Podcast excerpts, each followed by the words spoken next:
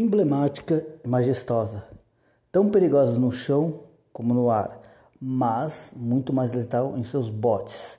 Vamos falar hoje sobre a águia, tanto o animal como uma alimária ou um companheiro ou pet para os aventureiros ou para suas aventuras, como também uma criatura atroz e, como eu posso dizer, um perigo para qualquer grupinho de desavisados. Após a vinheta.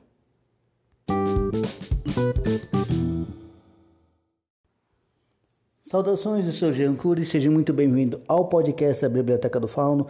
E como dito alguns segundos atrás, hoje no Bestiário vamos falar sobre as águias, no contexto como uma criatura perigosa, auxiliar ou apenas uma breve narrativa, caso você queira difundir alguma coisa sobre esse tipo de animal. Vamos lá.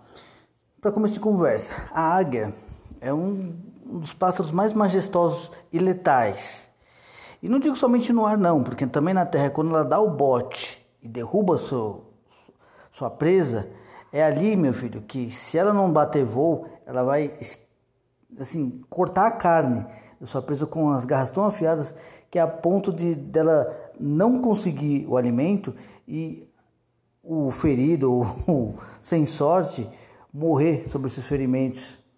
Caso se for um aventureiro tiver um elixir e ainda conseguir jogar isso no ferimento, dependendo da profundidade da, da, como se diz, da garra assim, na carne, pode até fazer algum efeito milagroso. Caso contrário, é sangramento até a morte.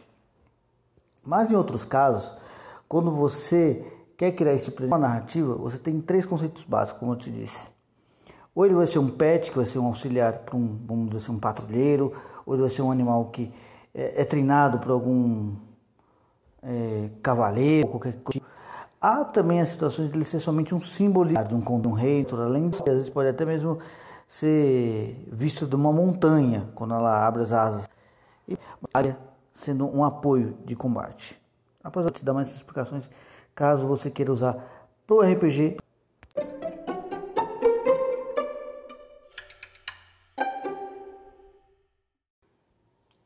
Caso você queira jogar com patrulheiro ou no clássico D&D, como é mais falado e não traduzido, que ela pode ser um tem também narrativa também. Que conforme ela faz um tipo de voo, ela pode indicar se há perigo ou não, ou até mesmo se não há caminho seguro à frente. De alguma forma, tipos de voo, você já pode treinar que ela faça para diferir o que é um caminho calmo e mais perigoso a sua parte, como por exemplo, em algum momento a HV, vamos dizer assim, criador vai ser atacado, ela pode até atacar ou mesmo pegar a, a lâmina num bote certeiro. Isso vai muito do o que você quer para a história ou se os dados dão na sorte. Na parte narrativa, tem que ter um é, altruísmo mudo aonde ela corresponde sobre suas atitudes. Não somente pelo treinamento que você possa introduzir na sua própria criatividade, mas também em outras circunstâncias, como às vezes num comportamento simples, ela pode identificar se vai, vai tudo que você quer, um simbolismo de combate, ela também pode ser um simbolismo de proteção ao próprio guardião dela ou criador. Mas também a águia pode também assim trazer frutas, um coelho, ela pode ser pau para toda a obra. Claro, desde que você não esqueça ela, porque ela é treinada para trazer comida para você, mas ela não é treinada para passar fome, né? Vamos ter coerência. Até mesmo uma narrativa, um bom narrador vai dizer, após a, a ser trazida pela, pela sua aliada alada, uma parte é dada para ela como recompensa e reconhecimento pelos seus esforços. É, é básico. Isso é básico. O animal precisa se alimentar, precisa é, realismo na situação. Mas e se ela não é um aliado?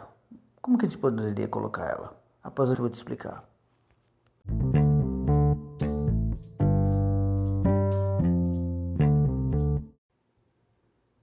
Um outro fator muito importante e útil são vários contextos, mas vou pode ser um simbolismo de um lugar onde há quase como um ícone, um, um na sua flâmula, ela também é, distingue a virtude de ser um um ser que é livre.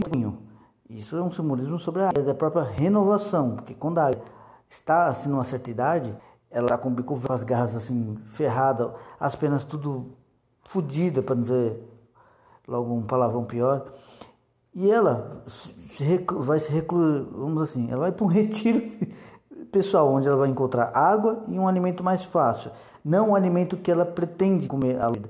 Mas esse símbolo, garras serem é, trocadas para se tiver pinça de refazer as penas, ela vai tirando pena por pena até que novas penas nascem para que ela possa voltar e viver mais 40 anos, ou 30, dependendo da espécie. Numa flâmula de um cavaleiro, entalhados em alguns escudos e por aí vai.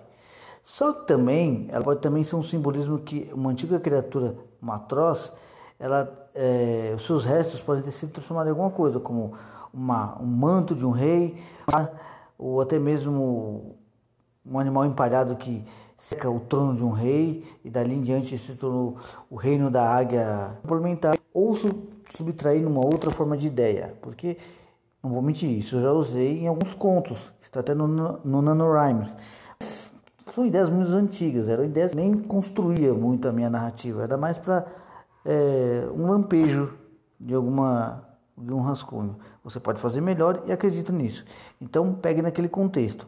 Ela pode ter um simbolismo que vai influenciar no contexto geral da arquitetura, de um mito, um folclore, ou até mesmo ser um animal que é o simbolismo vivo dessa nação ou de dessa região em si. Então, pegue e analise como você pode pegar a águia por um ponto neutro, mas que seja agregado ao cenário, a um povo, a um folclore, a, a tudo, sabe? Isso é muito interessante. Agora vamos colocar na parte 3, que não é nada agradável, após a vinheta.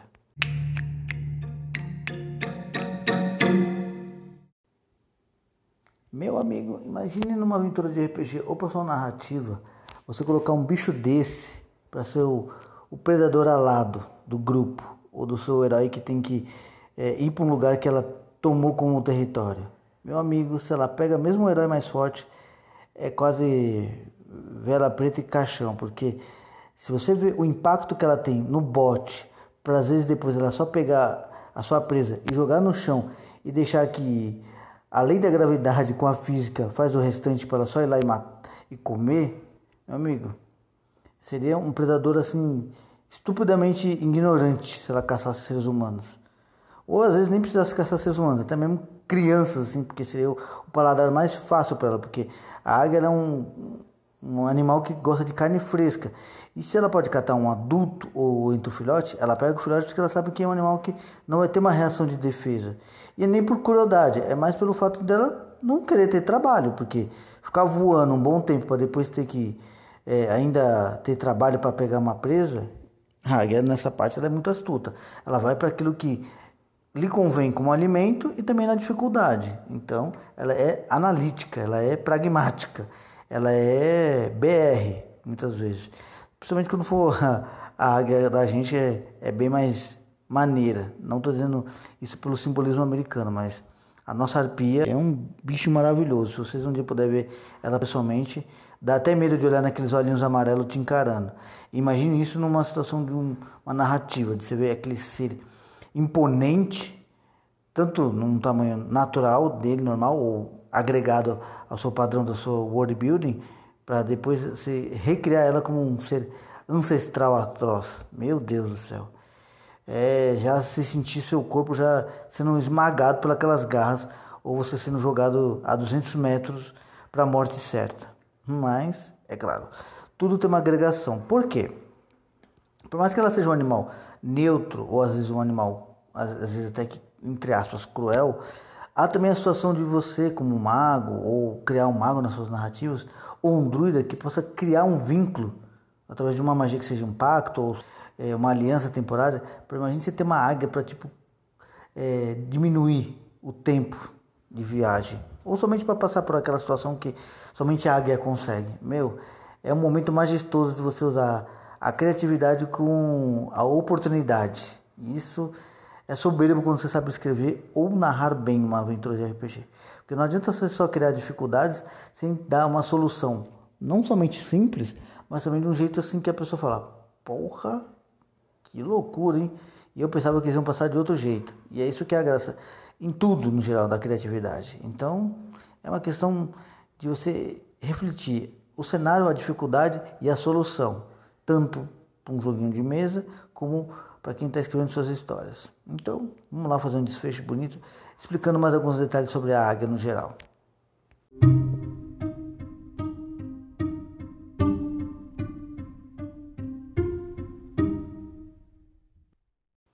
Maravilhosa da águia que eu pesquisei e algumas que Quando eu estudava lá pela minha quinta série, eu fiz uma matéria sobre a águia. Só que não foi a águia brasileira, eu fiz sobre a águia americana, que na época foi o único livro que eles tinham sobre a não, melhor. Só que acho muito legais. Que uma delas que ela pode voar durante horas para caçar. E essas horas ela consegue ter uma visão além do alcance até 200 ou até mesmo 5 de distância na altura. É quase como é, como dizer assim, é quase como se ela estivesse numa escada ou de um prédio, ela poder ver um lá naquela distância. E dependendo da espécie, ou também às vezes da maturação da evolução, eu acho, acredito que a águia americana ainda consegue ver até 20 km de altura, dependendo da, é, da espécie, porque a águia americana ela tem três tipos que eu não vou me lembrar agora. Mas é assim, é uma que a padrão, que é a bonita cabecinha branca, e as marrons, umas outras menores que também enxergam muito longe, mas só que são águias. Só que encontra tem um, uma verdade muito maravilhosa, que é de das predadoras, que elas têm um que ela vai fazer o ataque certeiro, como se fosse um tubarão ao contrário, ela já mede o espaço e o tempo que ela vai ter para pegar essa presa num único ataque, vamos dizer. Só erro, mas é quase como um tubarão. Vem por cima e dane-se. É, pesa na, na, na hora. E o mais interessante ainda é que a águia ela tem uma impulsão, mesmo para já retrair para o seu domínio, que é os céus. Mas na contrapartida também, é como eu te disse, imagina um bicho daquele vindo com a impulsão, já sendo o que ela tem de tamanho, é quase como se ela seu peso com a pressão das garras. Isso me nada de impacto a, a, através da garra para depois ainda receber a pressão que possa chegar a 250 quilos ou mais. E como eu disse, a águia tem um esquema muito legal, que ela dura 80 anos, só que aos 40 anos ela já está toda zoada. Então ela pode se rejuvenescer ou chutar o bote. Tipo, quando ela não vê que é uma caçadora, de tempo cuidar que ela vai se esvair. Só que na maioria das vezes o animal não tem esse pensamento. O animal é a única espécie que ele não tem um gatilho de suicídio. O gatilho do animal, mesmo nas últimas horas, é de sobreviver a todo custo. É, é, é, o que eu acho mais maravilhoso da espécie animal é que filhote, num pensamento do ser humano é cruel, mas é, é uma natureza. É a lei da natureza que fala mais forte sobre a sua sobrevivência. Mas isso é um contexto que eu tenho do ponto de vista que eu sempre vejo isso por canais de TV, livros que eu aprendi na escola. E nisso é, é o interessante da águia. Ela raramente faz isso com a da sua ninhada. Mas assim, há casos que ela também não deixa é, de sempre ter um alimento particular para a própria ninhada ser é, elas como um ponto de partida de sobrevivência. Isso é o mais legal, porque quando não está muito bom a comida, ela tem que buscar novos territórios e dependendo da situação, a demora é maior. E nisso a águia ela calcula até o tempo de, de voo de ida e volta. Um dos é despedidas. Para que essa águia pode até falar que ela pode ser mais rápida ter um bico que seja de um minério específico, tipo platina, que possa mais ou menos ser questão de criatividade. Mas no contexto geral, esse tipo de RPG narrativas ou a sua imaginação e principalmente tudo que você quer agregar, porque não adianta você uma parte a introdução da e dá a sua desfecho que dá aquele arzinho aí tem uma continuação ou algo a Jancure você é muito bem-vindo ao meu, ao nosso, ao podcast da Biblioteca Bestiário. Um grande abraço, tudo de bom para todos.